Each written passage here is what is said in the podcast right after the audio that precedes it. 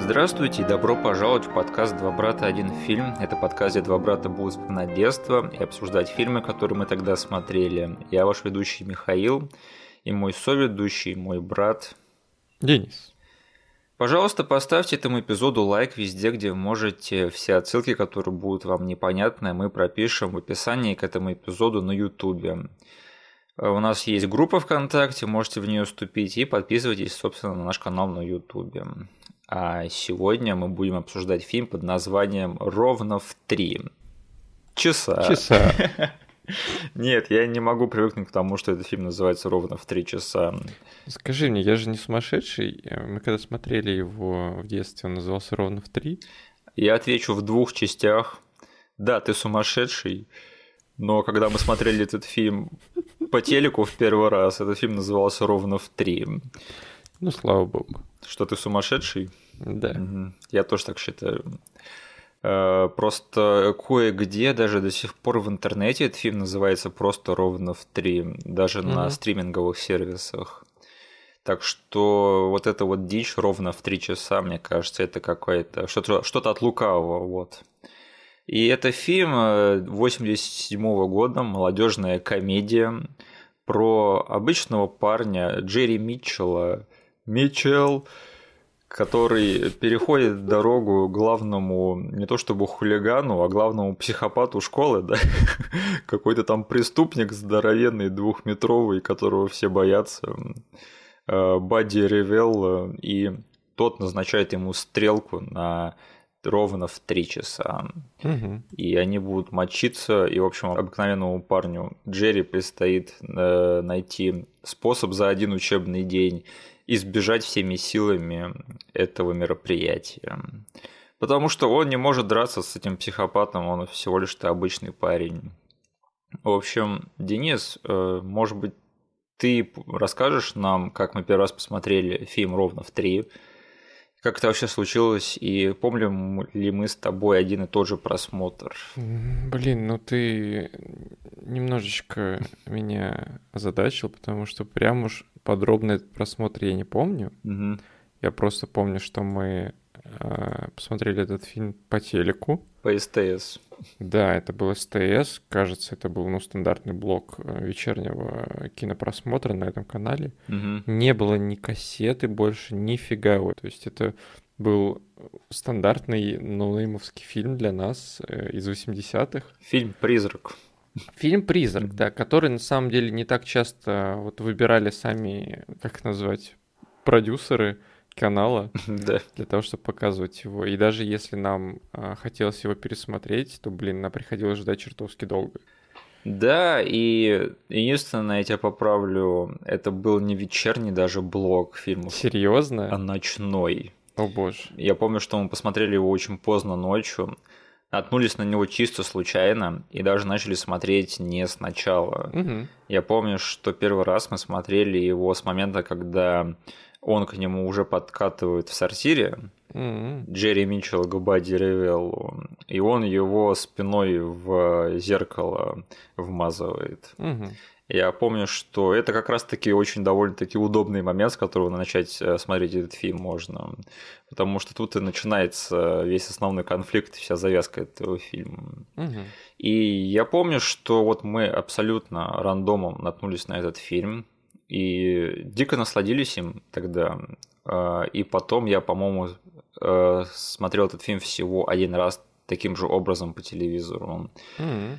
И для меня этот фильм был тоже такой призрак. Я всегда помнил его как один из таких самых крутых фильмов, как мы, которые мы случайно посмотрели. И мне всегда было очень жалко, что его нельзя было смотреть почаще. Мгм. И я с большим там удовольствием и гордостью потом обнаружил, что это был один из лучших фильмов из моего детства, вот подобных, которые их я потом переоткрыл в эру интернета. Потому что большинство из этих фильмов, вот, которые тоже там где-то вот плавали, такие непонятные, которых я смотрел всего один раз, они оказывались в итоге не очень Мгм. как, например, фильм Звездный охотник. Да. А вот были такие фильмы, как, например, э, фильм «Разборка», да, который мы уже с тобой обсуждали в рамках этого подкаста. Угу. И, собственно, ровно в три. Ну вот «Разборка» я наслаждаюсь иронично, да, но вот ровно в три он мне на пересмотре в эру интернета зашел так, что как бы я его просто вот э, пересматриваю, наверное, каждые пару лет с тех пор. Mm. И да, я этот фильм довольно-таки часто смотрю, и мне вот как бы приятно видеть, что этот фильм, я с каждым годом еще замечаю, что кто-то где-то в интернете возьмет и обронит о нем слово, потому хм. что и я так замечаю, что культ этого фильма растет, и он как бы существует. И не только мы с тобой одни сумасшедшие, которым нравится этот фильм. Угу.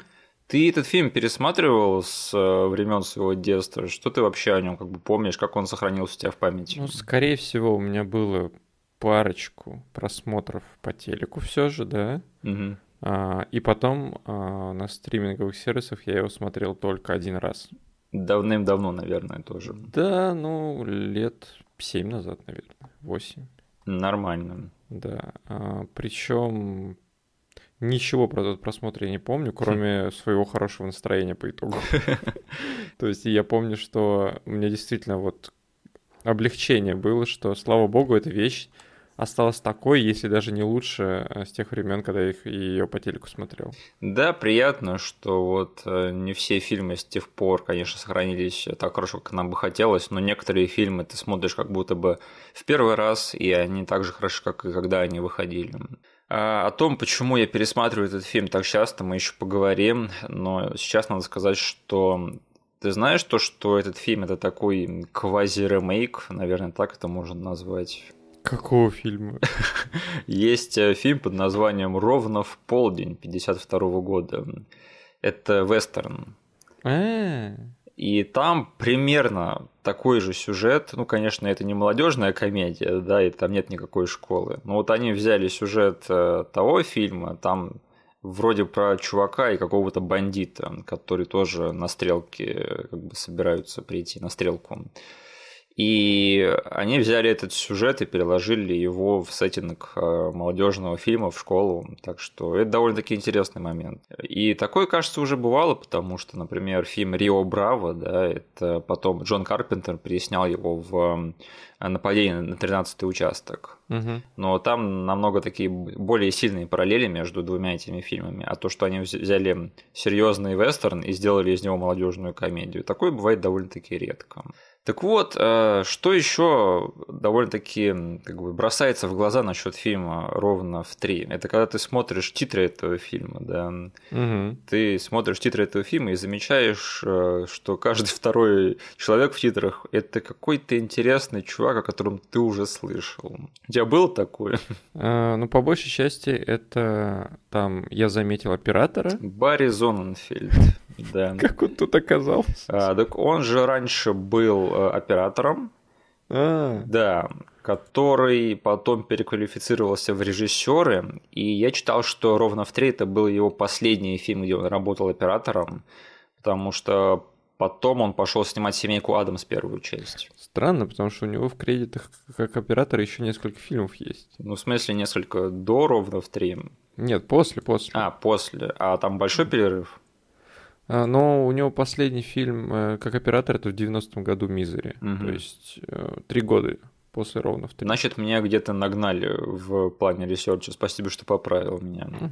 Ну да, Барри Зоненфельд это очень интересный чувак, потому что он уже потом снимал «Люди в черном», а, «Достать коротышку». Угу. Он своей семейкой Адамс, по сути, изобрел стиль Тима Бертона, да, и люди угу. до сих пор некоторые считают, что семейку Адамс снимал Тим Бертон. Хотя эти фильмы выходили до расцвета карьеры Тима Бертона. Ну, примерно. А, также а, продюсер этого фильма, точнее сопродюсер, Аарон Спеллинг, да. Да, да, да, да, да. Имя, которое я все детство видел в моем любимом сериале того времени Беверли Хиллз. Я подумал, ты скажешь про зачарованных. Нет, Беверли Хиллз был раньше. Известный э, отец известной актрисы Тори Спеллинг, да. Угу. Как же ее забыть можно? Никак.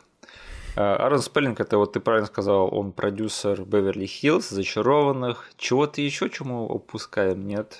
Фиг знает. Это две, две самых ярких вещи в его фильмографии. В общем, большой ТВ-продюсер того времени. Угу.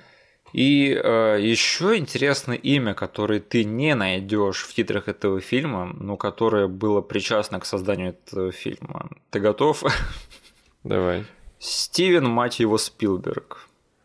Почему его нельзя в титрах найти? Потому что он снял свое имя с титров этого фильма, хотя он был теневым продюсером на этом фильме, и его компания Amblin, она тоже участвовала в создании этого фильма. Mm-hmm. Но когда он посмотрел итоговый продукт, он посчитал его слишком мрачным.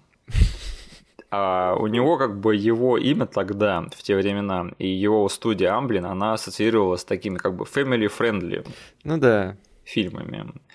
И этот фильм был немножечко рисковым для всего этого дела. Поэтому, к сожалению, Стивен Спилберг снял свое имя а, с этого фильма. И это жалко вдвойне, потому что тогда как бы имя Спилберга, оно еще как бы приносило фильмам кассовый успех, то есть им доверяли таким фильмам, на которых вот оставлен этот след Спилберга. Угу. И поэтому частично, конечно, в том, что этот фильм потом провалился в прокате, виноват как раз-таки Стивен Спилберг, к сожалению. Там еще были какие-то слухи, что вот э, Стивен Спилберг, возможно, даже частично срежиссировал этот фильм. И у меня вообще были большие такие сомнения насчет того, что вот Стивен Спилберг был причастен к этому фильму, потому что, ну, звучит как какая-то городская легенда, если честно. Но потом я почитал интервью с э, чуваком, который играет Бадди Ревелла, какой-то Тайсон mm-hmm. вроде бы, Ричард Тайсон, если я ничего не путаю. Он там говорит про то, что да, Стивен Спилберг реально спродюсировал этот фильм и снял свое имя с титров. Я такой, охренеть. То есть вот это вот неоткрытый джем продюсерской деятельности Стивена Спилберга. Да, обидно, потому что фильм действительно провалился. И на самом деле, как ты сказал, если сейчас какое-то упоминание есть у этого фильма, то это просто обрывки каких-то рандомных статей и все.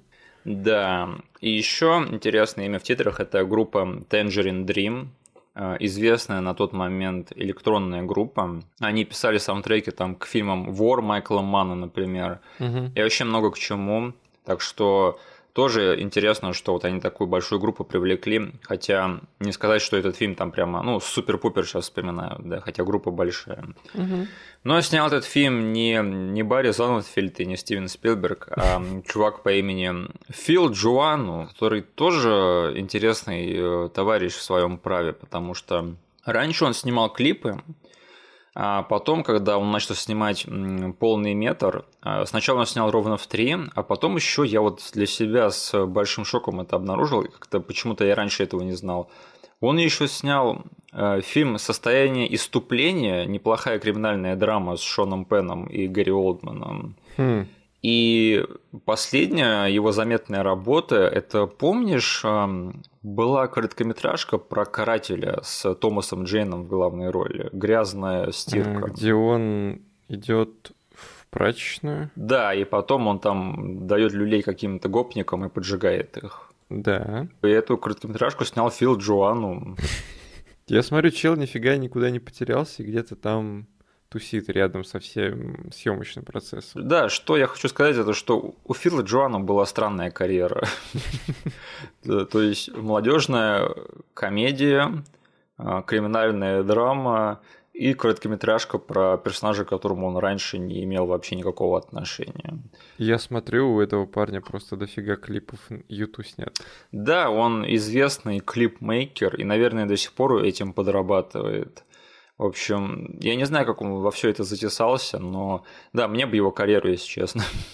Я бы не стеснялся этого. Состояние ступления. Блин, там это Харрис, Шон Пен, Гэри Олдман. Почему я нифига не знаю про этот фильм? Джон Си Райли, Робин Райт там еще снимается.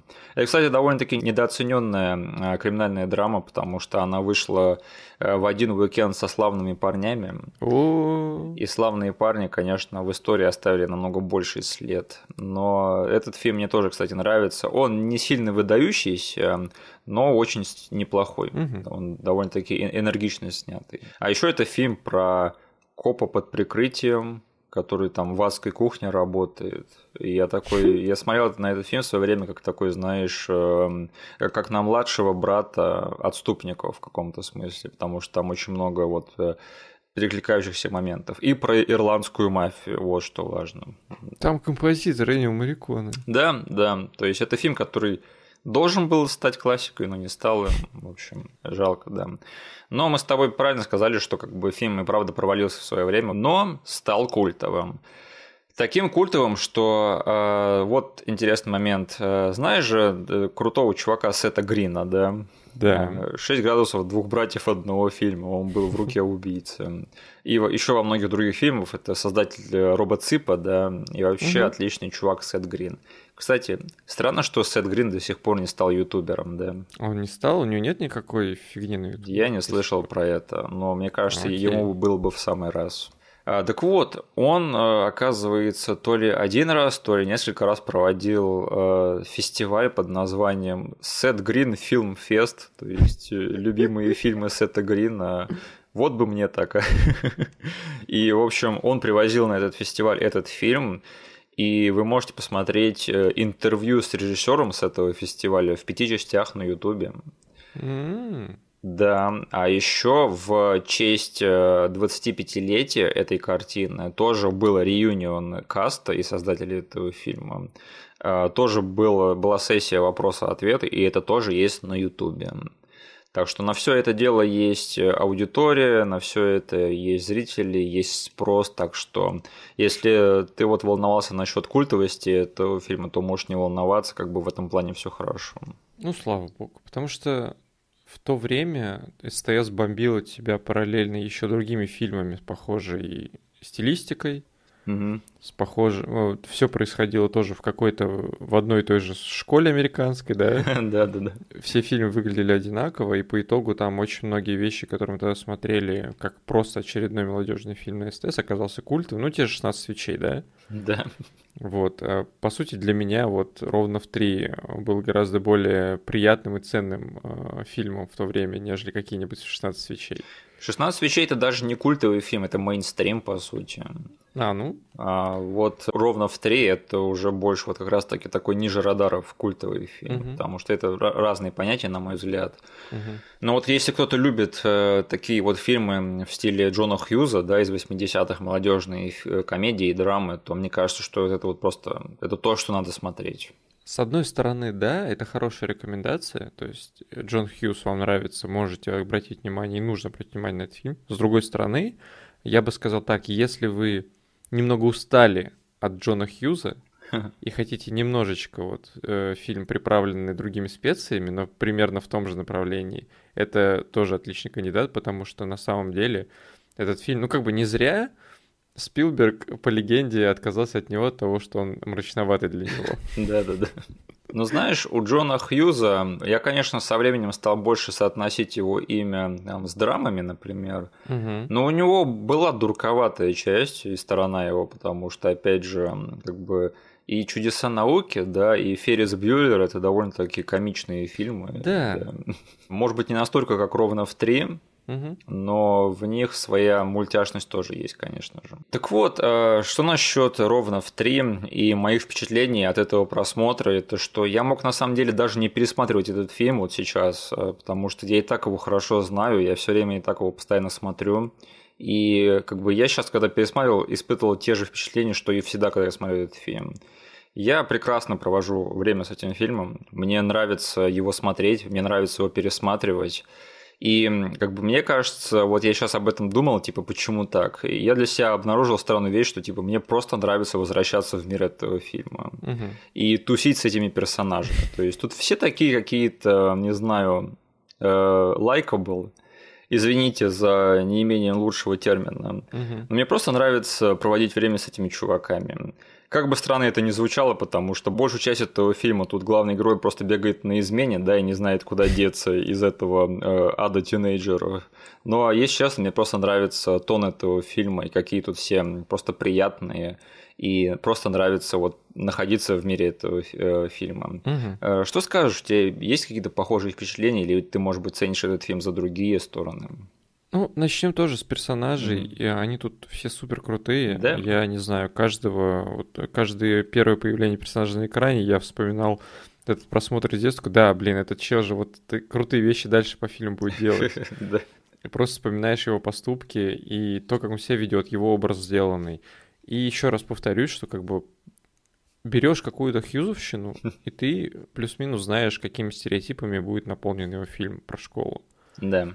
Здесь все те же самые, по сути, стереотипы. Тут есть и школьные хулиганы, но они все равно какие-то отличающиеся. То есть тут есть какие-то ботаны, но они все равно нестандартные. Не знаю, вот у меня есть вот такой легкий налет того, что э, это вот Хьюз, который э, тут и там на пол э, параметров плюс-минус убраны, и из-за этого появляются какие-то уникальные образы и уникальные персонажи. Плюс, как бы это еще помножено на то, что актеры, ну, вот это вот э, небольшое отклонение от реальности, да. от нашей реальности, они перенесли хорошо в этот мир, да. в мир фильма.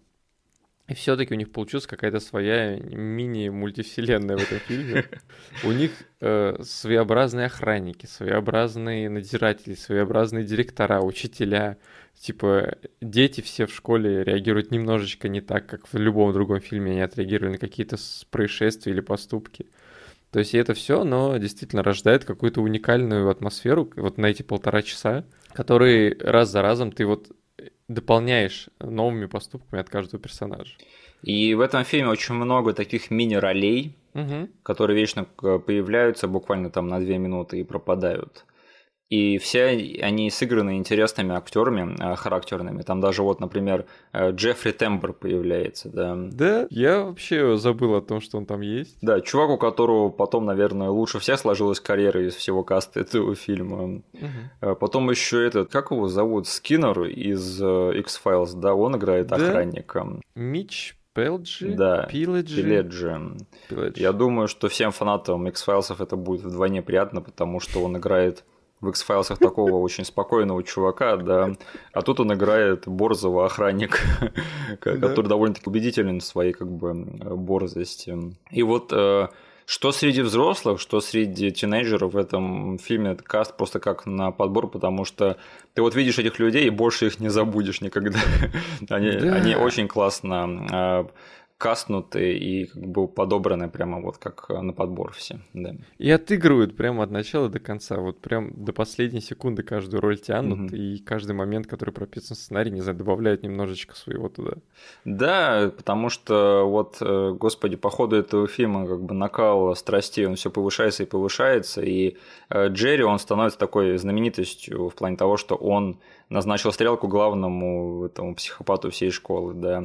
И там за ним начинают ходить всякие вот э, какие-то чудилы с камерами.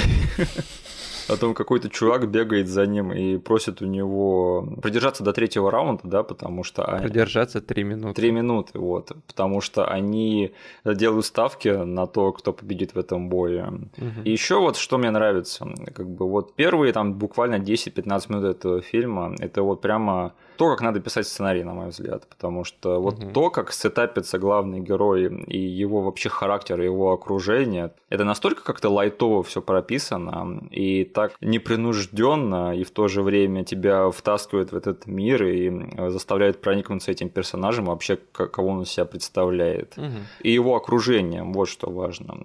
А, кстати, главного героя Джерри Митчелла в этом фильме играет э, Кейси Симашко. Я думаю, большинство других зрителей могут знать его по роли э, чувака в 3D-очках из э, шайки Бифа Таннона, да, в фильме «Назад в будущее».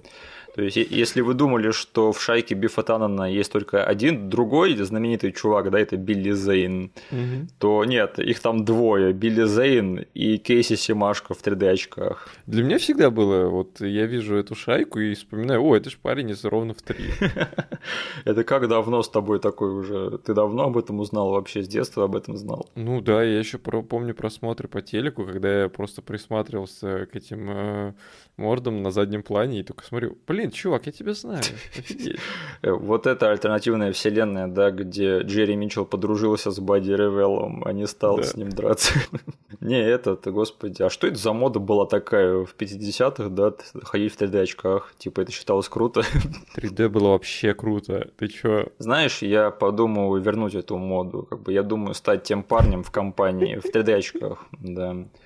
Хотя сейчас такие 3D-очки, которые типа не отличишь от нормальных солнечных, да, поэтому ты просто будешь... придется искать ретро-очки. Да, ты просто будешь как Джек Николсон всегда в очках ходить темных.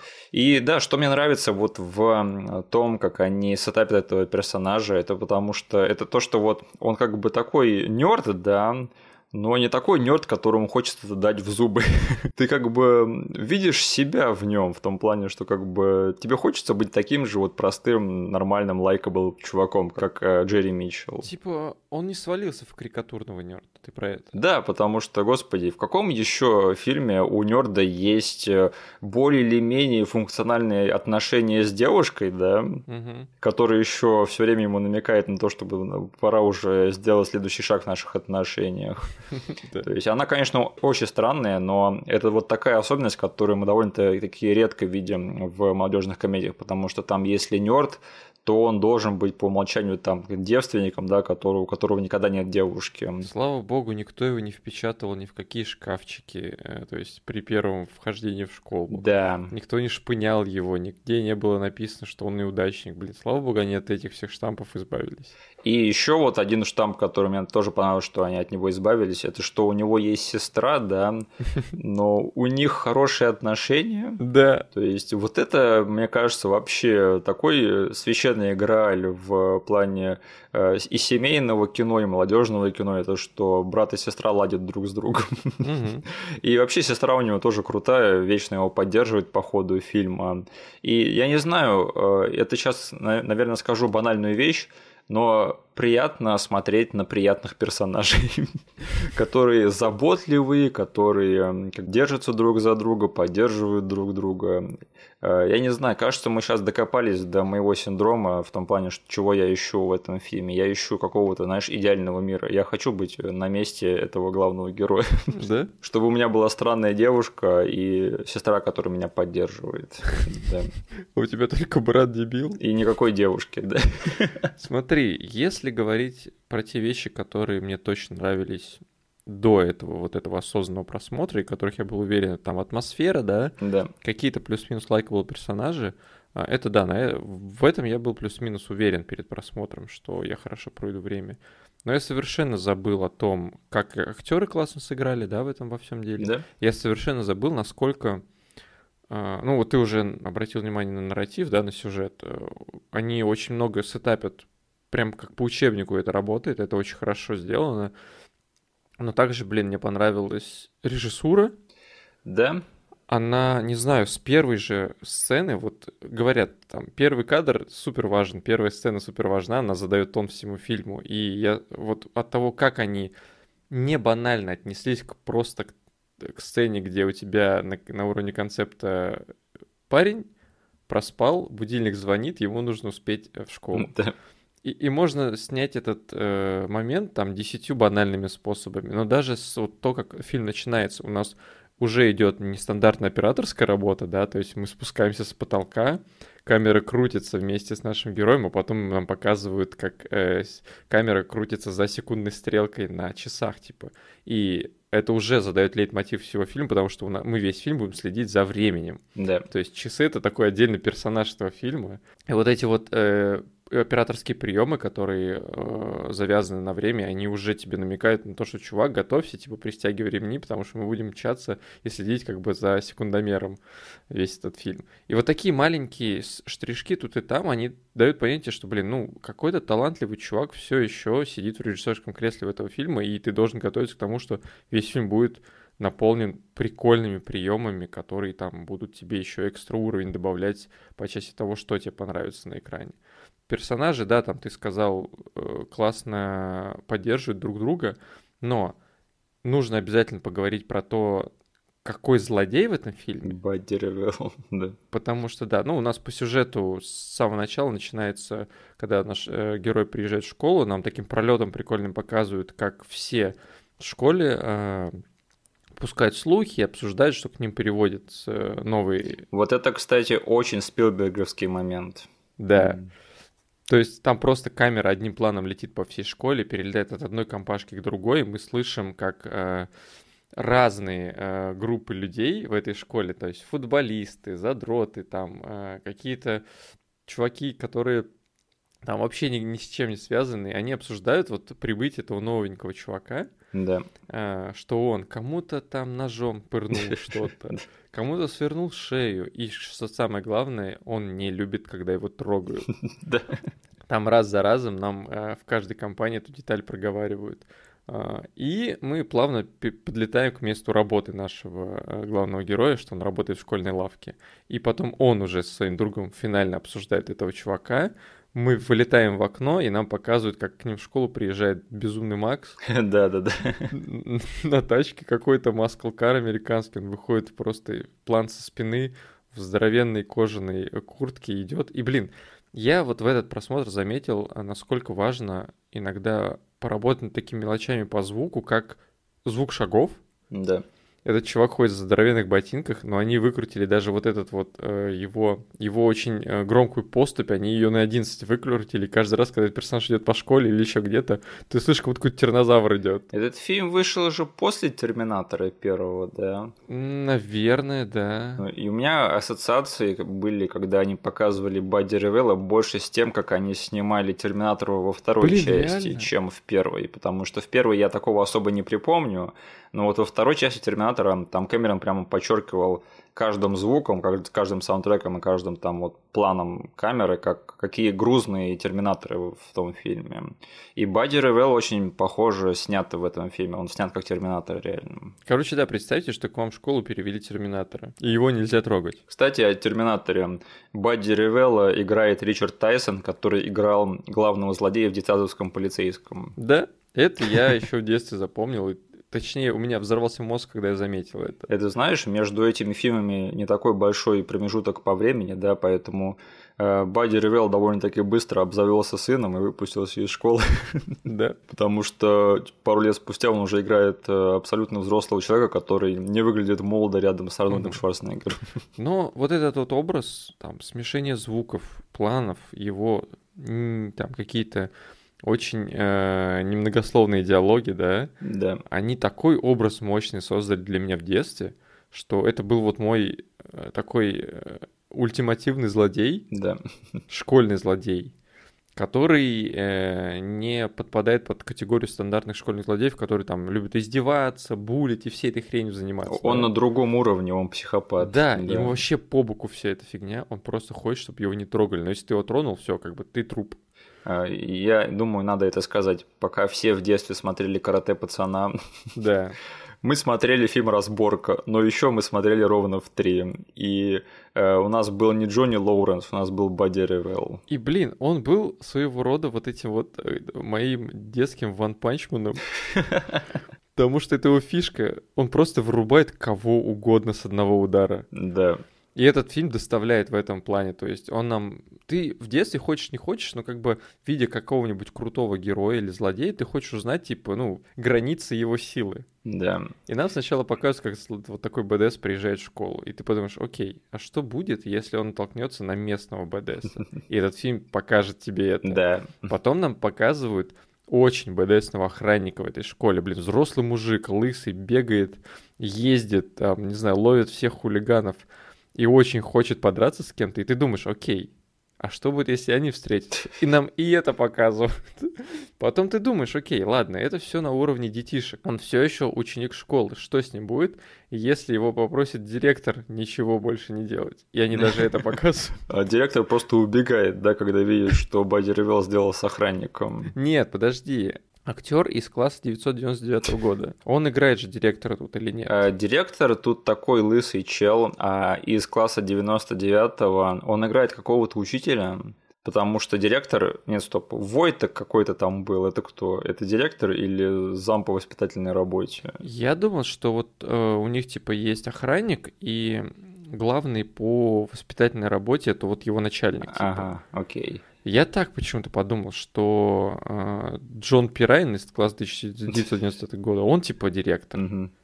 Но я типа могу ошибаться, потому что тут э, есть несколько э, школьных высших чинов, которые друг на друга как бы по уровню власти похожи. Странно, что этот директор не а, вытащил дрель из руки, да, и не, и не Да-да-да. просверлил молодые умы Джерри Митчелла и Бадди. Э, Слушай, ты вот пока говорил, ты сделал сегвей, наверное, к трем разным пунктам в том, о чем я хотел поговорить. Поэтому давай обо всем по порядку. Давай. А, Ну, про Бадди Ревелла мы уже сказали, он опасный засранец, и они очень здорово преподнесли этого злодея. Я просто хотел сказать, что этого никогда не произойдет, но вот ты знаешь, да, сейчас этот бомбит этот сериал Кобра Кай Мгм. по мотивам карате пацана, который рассказан с точки зрения Джонни Лоуренса, а не Дэниела Сана, да. Мгм. Эх, я бы посмотрел на это, Блин, на это Кобра Кай, концепт. э, про Бадди Ревелла и про Джерри Митчелла там 25 лет спустя э, и показывать, что сделал этот день с их жизнями. Типа одного превратил в полнейшего неудачника, да, из другого сделал звезду города. Ну, мы можем пофантазировать хотя бы на эту тему. Блин, я теперь хочу это посмотреть. А кто не хочет? А, Во-вторых, ты вот правильно сказал про то, как а, люди, которые снимали этот фильм, они постарались над визуалом, потому что я вот что про себя отметил, когда смотрел этот фильм, что это очень-очень редкий пример молодежной комедии, которая снята как триллер. Да. И это видится, что вот они реально именно туда и клонили этот фильм, потому что я вот читал, что Фил Джоанну, он при съемках этого фильма вдохновлялся фильмом Мартина Скорсезе «После работы». А если что, фильм «После работы» – это фильм про чувака, который находится очень сильно на измене, потому что он не может выбраться из определенной зоны города поздно ночью. Это мы уже обсуждали этот фильм, да? Как-то да, по-моему, на приключениях няньки. Да-да-да. вот. Я приводил этот фильм в пример как как бы такой черной комедии про чувака, который поздно ночью потерялся в неблагополучном районе. Там города. снимается парень из американского оборотня, да? Гриффин Дан, да. Да. И еще много кто, если что. Так вот, э, тот фильм, он снят очень на таком как бы высокооктановом уровне и очень нервозно. Мгм. Поэтому я вот прямо четко вижу параллели, и то, что они вот реально брали чуть ли не приемы вот конкретно вот из того фильма и переносили их в этот. Мгм. А Если что, всем советую до сих пор фильм после работы. Очень-очень забавная черная комедия. И э, я тоже вот смотрел, поражался тому, что они вот реально постарались над этим вот моментом фильма, потому что очень редко ты видишь фильмы, которые как бы должны быть одного жанра, но они выполнены в другом жанре. И от этого изначальный жанр становится еще лучше. Да это же офигенно, блин. Именно такие эксперименты запоминаются всегда. Да, потому что как бы от того, что этот фильм снят настолько серьезно, он становится еще смешнее. И это очень редкое сочетание, особенно выполнено на таком уровне. Ты вспоминаешь фильмы Джона Хьюза, да? Ну, они сняты как сняты, по-моему. Да. То есть, ну, там камера стоит, да, на штативе вроде бы. Блин, даже на уровне концепта это звучит прикольно. То есть взять вот эти все детские школьные проблемы, да, Мгм. которые по прошествии многих лет для нас, для каждого, кто это переживал, по сути, потом во взрослой жизни ты смотришь на это, смеешься, да, типа, что я переживал. Но подать вот те самые детские переживания, но уже со взрослым триллерным визуалом, Да-да-да. это офигенная концепция. Мне, кстати, интересно, мог ли бы такой прием и такой сюжет сработать с э, персонажами еще моложе? То есть, если бы там совсем про школьников было бы. Ну, не знаю. Просто здесь э, возрастной такой пласт выбран, да, где ты можешь подобрать актера вроде Бадди Ревелла, Да-да-да. и он будет выглядеть устрашающим, и ты даже сидя типа дома у себя, взрослым, такой смотреть, блин, я бы не хотел связаться с этим чуваком. Но если ты показываешь мелкого пацана и чуть более здорового пацана, то с точки зрения этого пацана, то все равно можешь как бы соотнестись Можно, то, можно, чего думаю, он да. боится. Магия кино намного способна. Да. И еще я хотел бы вернуться, опять же, к началу этого фильма и почему оно мне так нравится. Вот ты правильно сказал, что как бы в эти первые 10-15 минут там как бы сетапится почти весь фильм. Да. То есть вот все, что потом будет происходить по ходу фильма, потому что как бы большая часть этого сюжета она построена на, том, что Джерри Митчелл пытается избежать этой драки. То, что ты вот заложишь вот в эти первые 10-15 минут, да, настолько и будет хорош твой фильм. Угу. Потому что там тебе невзначай показывают, что он и работает в магазине, да, этой школы. Типа, потом он выкрадет оттуда деньги, чтобы откупиться. И еще много всяких таких вещей, сейчас не будем по каждой проходить. Но мне нравится, что все это сделано довольно-таки элегантно и не, как бы, не слишком броско. И вот мой самый, наверное, большой комплимент, вот если тебе понравилось, что вот там есть One Punch Man, да, и что вот ты все время ждешь, как он кому-то отвесит еще один тумак, то я вообще хочу сделать большой комплимент этому фильму в том плане, что это просто хорошо скроенный сценарий. Вот реально кто-то взял и написал э, такой э, плотный, подтянутый и сценарий, где нет вообще да. ничего лишнего. У меня очень вот похожие мысли возникали на эпизоде, когда мы про последний момент записывали. Да. То есть я там высказал такую мысль, что у этого фильма там сразу тебе очерчивают границы того, что плохо, что хорошо, что нужно сделать, чтобы этого избежать, и ты вместе с героем пытаешься решить эту проблему. Угу. Прям в первые несколько там минут фильма тебе весь конфликт э, рассказывают, и как бы он простой, типа как палка, но от этого он не становится хуже, он становится наоборот интереснее, ты втягиваешься быстрее во все это и пытаешься вместе с героем это решить. Тут ровно то же самое. Все очень просто. Есть, блин, почти что уголовник, которого нельзя тронуть, ты его тронул, все, типа, у тебя есть временной отрезок, за который ты должен как это решить, как ты это решить, не решишь ты труп. Да. И, блин, и, и вот в этой концепции оно работает просто как, не знаю, очень такая натянутая струна, очень простая, понятная всем, но не менее эффективная. То есть э, этот сюжет, он настолько как-то выгоден, и ты можешь как бы себя к нему отнести и сопереживать ему. Угу. И по сути этот сюжет просто пишет сам себя. Да. Но они все-таки не забывают о изобретательности, и вот способы того, как Джерри Митчелл пытается избежать этой драки, они тоже довольно-таки забавные. Да. Потому что что взять, вот э, когда он нанимает э, другого БДСа этой школы, чтобы он разобрался с Бадди Ревеллом в библиотеке, да. Угу. Он его вырубает одним ударом, и э, идет сцена из фильма Мумия, которая была снята задолго до первой мумии. Да. Когда они рушат полки одну за другой и одним планом. Только тут это еще смешнее, да, потому что там, когда падает последняя полка, за ней стоят Джерри и его дружбан. Блин, и этого было достаточно, потому что это сама по себе визуальная комедия, прям вот э, в самом соку, да? Да. Но там потом еще добивка от самого Бадди Ревелла, от которой я забыл я такой, блин, как они офигенно додумались до этого еще и сняли, потому что они все это время находились в библиотеке. Да. И Бади просто своей окровавленной рукой типа показывает, ш, типа тихо, тишина должна быть в библиотеке. Блин, э, знаешь, за вот один этот школьный день там столько всякого дерьма произошло, да? Да. То есть там и этот магазин э, раскурочили, библиотеку закошмарили, а потом еще случилась огромная, огромная эта драка где там вот просто до комичного все там высунулись как на трибунах с разных огон и болели. Да, устроили местный колизей. Избили директора, избили охранника. Приехала полиция. Приехала полиция.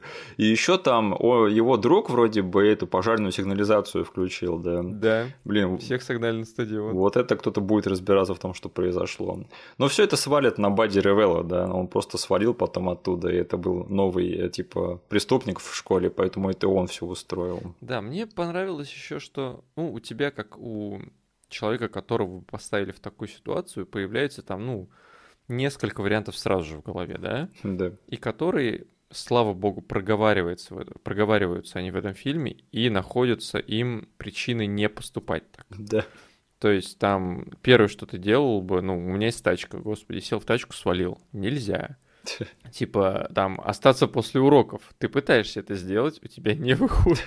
Пытаешься сбежать на своих двух ногах. Нет, чуваки, у нас тут э, охранник из концлагеря, ты не сможешь свалить, и у нас эти заборы с колючей проволокой. ты остаешься на территории школы до, самых, до самого конца. Кстати, знаешь странную хрень? Вот э, там есть момент, когда Бадди Ревел говорит ему, что если он свалит домой, я буду ждать тебя под кроватью, да? Да. И я помню, что я в себе в детстве так ярко себе это представил, что я подумал, что это сцена из фильма. Что он все-таки спрятался у него под кроватью. Что он приезжает к себе домой, и у него под кроватью Бадди Ревел. И я такой думал, это ему приснилось, или это и правда так было? было в фильме. А потом я пересматривал этот фильм, и этой сцены нет в фильме.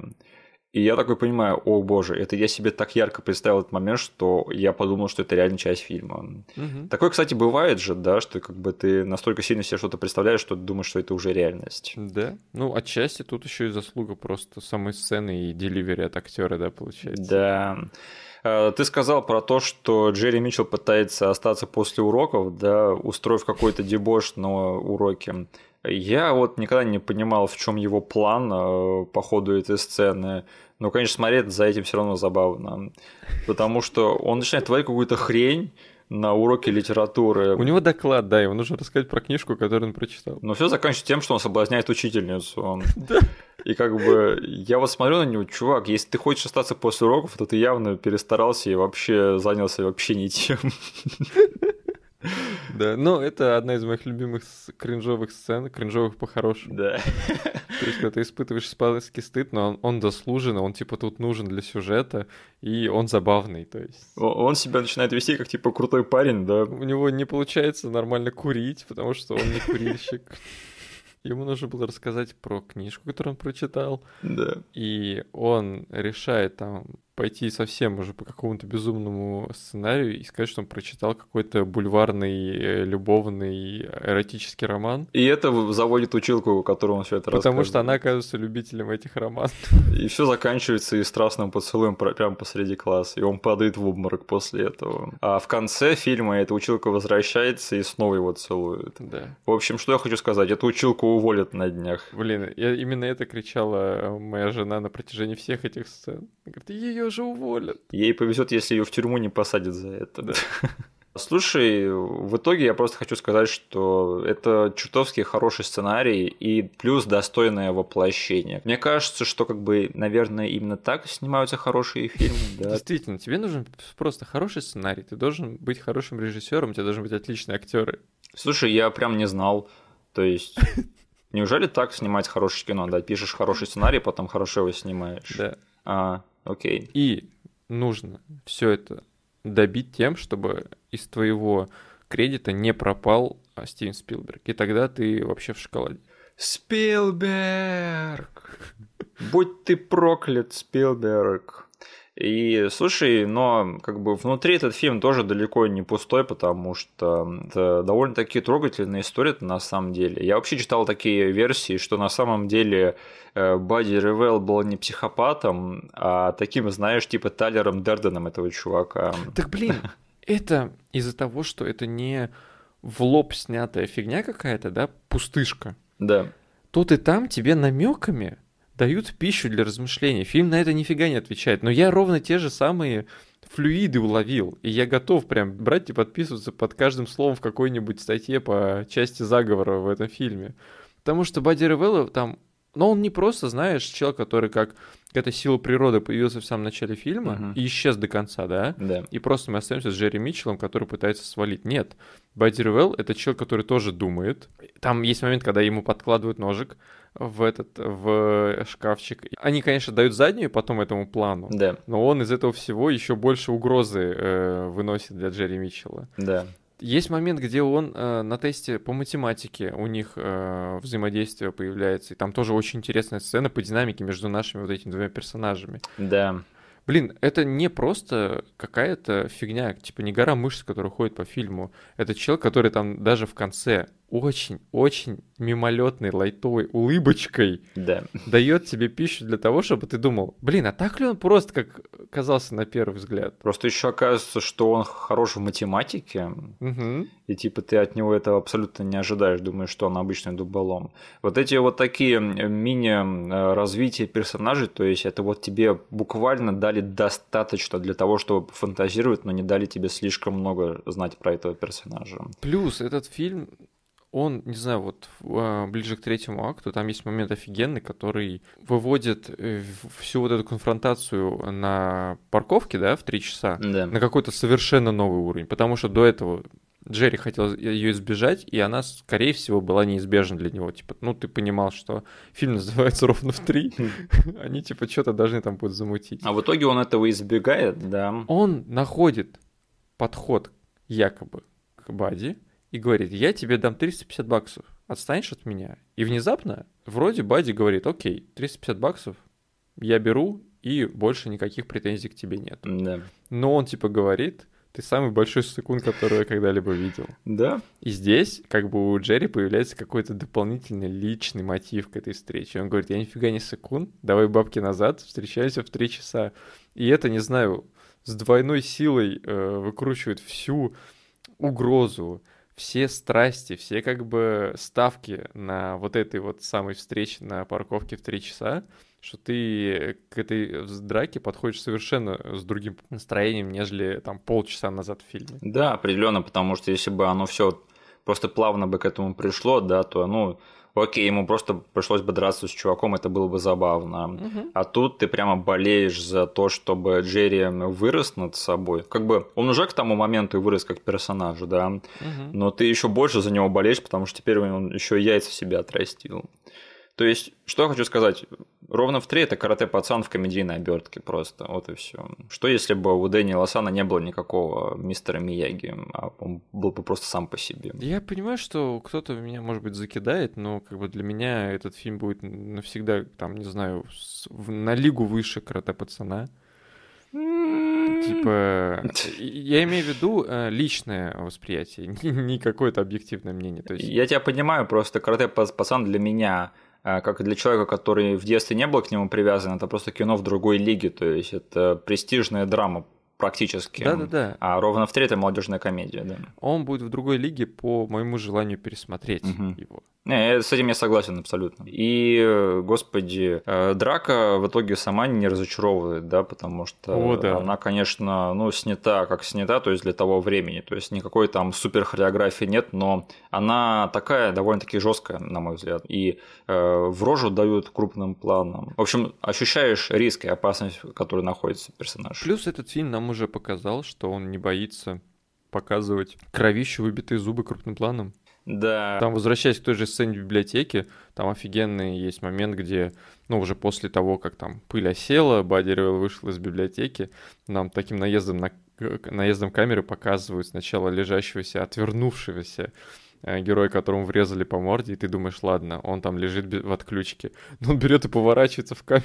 Я помню, меня этот момент покоробил в детстве, да, прям запомнилось. Да, да, да, у него просто все расквашено, и потом, как выясняется, у него два зуба было выбито и сломан палец. Да. Ладненько, есть какие-нибудь моменты, которые ты бы хотел отдельно упомянуть? Я хотел бы рассказать э, моментами в драке, что в детстве мне запомнились там хайлайты, а сейчас я для себя их понял, что ну, они там заслуженно, и они не зря были восприняты мной как хайлайты в детстве, потому что у нас, по сути, по ходу фильма есть еще два персонажа, которые очень тесно связаны с Джерри по ходу всего фильма. Да, Это типа его подружка и его самый близкий друг да. то есть который в каком-то, ну, в силу своих скиллов или желания ему пытается помочь, то есть его девушка там связывается с каким-то ее духовным наставником, который давно умер, и он дает ей советы, а его друг пытается там вот с помощью подброшенного ножа э, решить ситуацию.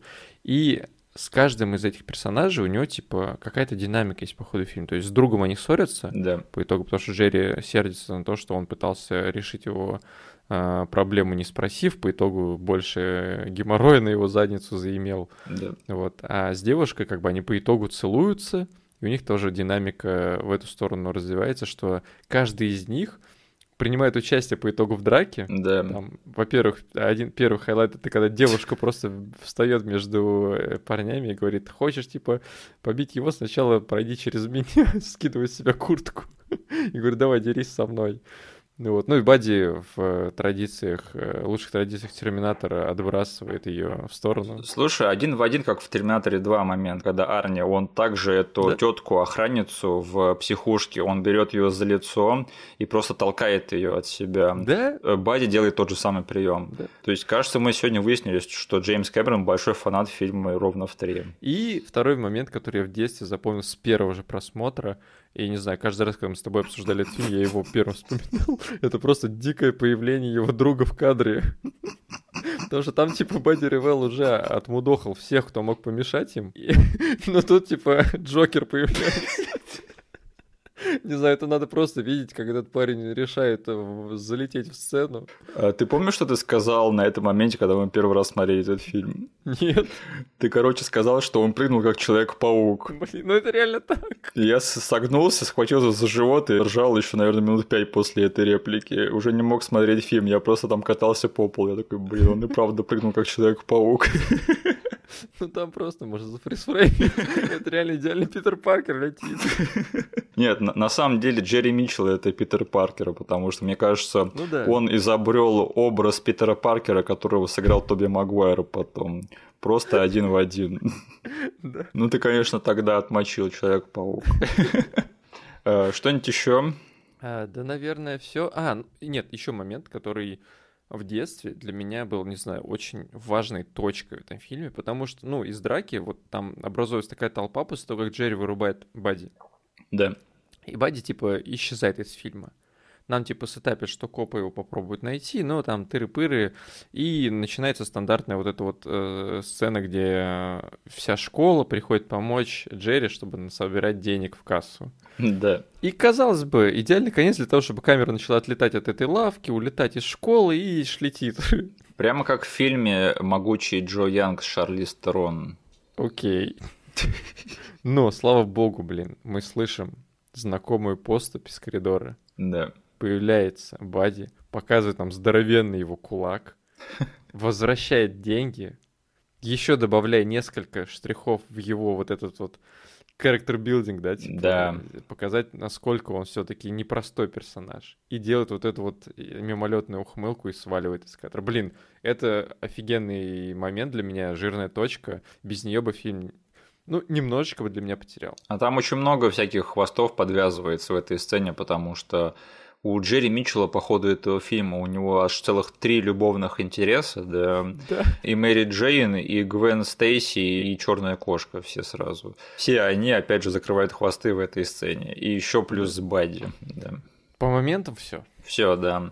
А, я последний хотел сказать, что там в вот этой первой сцене, точнее не первой, а вот в начале фильма, когда там пролетает камера по школе, и все говорят о Баде Ревеле, да, слухи, там есть момент, когда камера заостряется на такой мелкой, пухлощекой девчонке с, да, где ее с очень тонким голосом. Да. Короче, это Ярдли Смит э, голос Лизы Симпсон. А, а в фильме я где-то в каком-то ее мог видеть? Она снималась в фильме «Максимальное ускорение» с Эмилио Эстевизом. Точно. Она играла там какую-то жену вроде бы, чуваков, которые только что поженились, да. Угу. И она потом возвращается в титрах, когда, опять же, по ходу титров финальных нам показывают, что теперь все слухи распускают о Джерри Митчелле, да намекая на то, что все, что говорили об Баде, скорее всего, тоже неправда, и все это сильно раздуто было. Да? Э, Ярдли Смит, у нее такой голос, ты ее один раз услышишь, уже не забудешь. Так что я такой сразу, о, Лиза Симпсон идет по школе, круто. Ты будешь пересматривать фильм ровно в три? Теперь да. Теперь да. Теперь да. Потому что я его э, посмотрел сейчас осознанно наконец-таки э, и понял, что это фильм, который, ну не знаю, очень легко смотрится. Он недолгий, он очень такой, знаешь, э, летит от начала до конца, очень такими, таким быстрым темпом.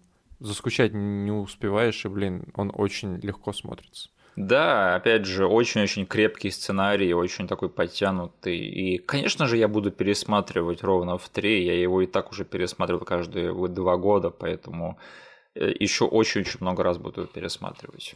Угу. И еще напоследок скажу, что у Ровнов 3 тоже был э, квази-ремейк пару лет назад. Э, ты, может, Чего? помнишь, нет? Они сняли фильм «Fist Fight» назывался, где тот же самый сюжет, только про учителей. Чего? И там играл э, этого главного героя играл Чарли Дей из э, Филадельфии всегда солнечно. А. Э, этого второго типа злодея играл Ice Cube. Ага. И это полное говно, не смотрите это. Это ужасное кино. То есть вот все, что правильно делает э, ровно в три, этот фист файт, он все это просто профукивает. То есть там один учитель вызывает другого на драку. И это тупо, да. Окей. Это могло бы быть забавно, но они абсолютно все профукали. Ты его посмотрел? Я его пытался смотреть, меня хватило минут на 15, мне кажется, и я выключил к чертям. Да. Окей. Фистфайт говнецо. А, ладненько, тогда переходим к финальной рубрике нашего подкаста. А, слушай, я хотел немного поговорить про статистику. А, ты знал, что у нас на Ютубе новый самый просматриваемый эпизод? И я вот с удивлением это, это обнаружил для себя. У нас на трудные мишени, оказывается, набежало просмотров, и я был в шоке, когда я это увидел. А, блин, она росла, я следил за ней. Угу но ей было далеко в последний момент, когда я ее чекал, ей было далеко до бриллиантового полицейского. Да, я тоже э, как бы думал, что у нее рост остановился, и я перестал следить за этим эпизодом. Тут смотрю, охренеть. Он теперь у нас самый просматриваемый. Даже больше, чем у Джеки Чана и у Ромео должен умереть. Что не так с этим фильмом? Или что так с ним? Что не так с нами? Потому что когда уже в топы выйдет эпизод, которым, которым я реально горжусь, а не какой-то проходной, который я уже не помню даже, что мы там говорили. Ладно, неважно. А, вот, а, я не знаю, видел ты этот комментарий или нет, но это мой любимый комментарий за долгое время. Короче, под а, боязнью пауков нам написали. Не, не смотрел. Что за дичь я посмотрел из-за вас? Какой же странный фильм. Драма, в конце которой начинается триллер про пауков. Я рад, что я не один такого мнения об этом фильме, потому что именно такие ощущения у меня оставляет фильм «Боязнь пауков». Да. Понял, Денис, не один я такой. Ладно, ладно. Да. Это ты оставил этот комментарий своего фейка. Да, точно. Как меня раскусили. А, так, нас поблагодарили за эпизод по императору и спросили опять насчет видеоматериалов. А, опять же, у нас подкаст, извините, у нас не обзоры, ничего такого, просто подкаст, но нас надо слушать, так что пока что в планах нет э, включать видеоматериалы. Все правильно? Да, какое-то время это точно будет. Угу. Люди отреагировали на наш эпизод по Mortal Kombat. Э, в целом все были солидарны. Спасибо всем за внимание. Надеюсь, вам понравилось, понравился наш экскурс в новомодное кино, который больше не повторится. Угу. А на следующей неделе Литлы будут сильнее всех. Что ты ржешь? Литлов ждет успех. Литлы сильнее всех. Мы могли еще сильнее протелеграфировать это, нет? Может быть, уже название фильма сказать? А? Не-не-не, никто не поймет. Да, никто не поймет. А, ладненько, спасибо, что нас послушали. А, пожалуйста, поставьте нам лайк везде, где можете. Все отсылки, которые будут вам непонятны, будут прописаны в описании к этому эпизоду на YouTube. У нас есть группа ВКонтакте, вступайте в нее. И канал на YouTube, подписывайтесь на него. Спасибо, услышимся на следующей неделе. До свидания. Всем пока.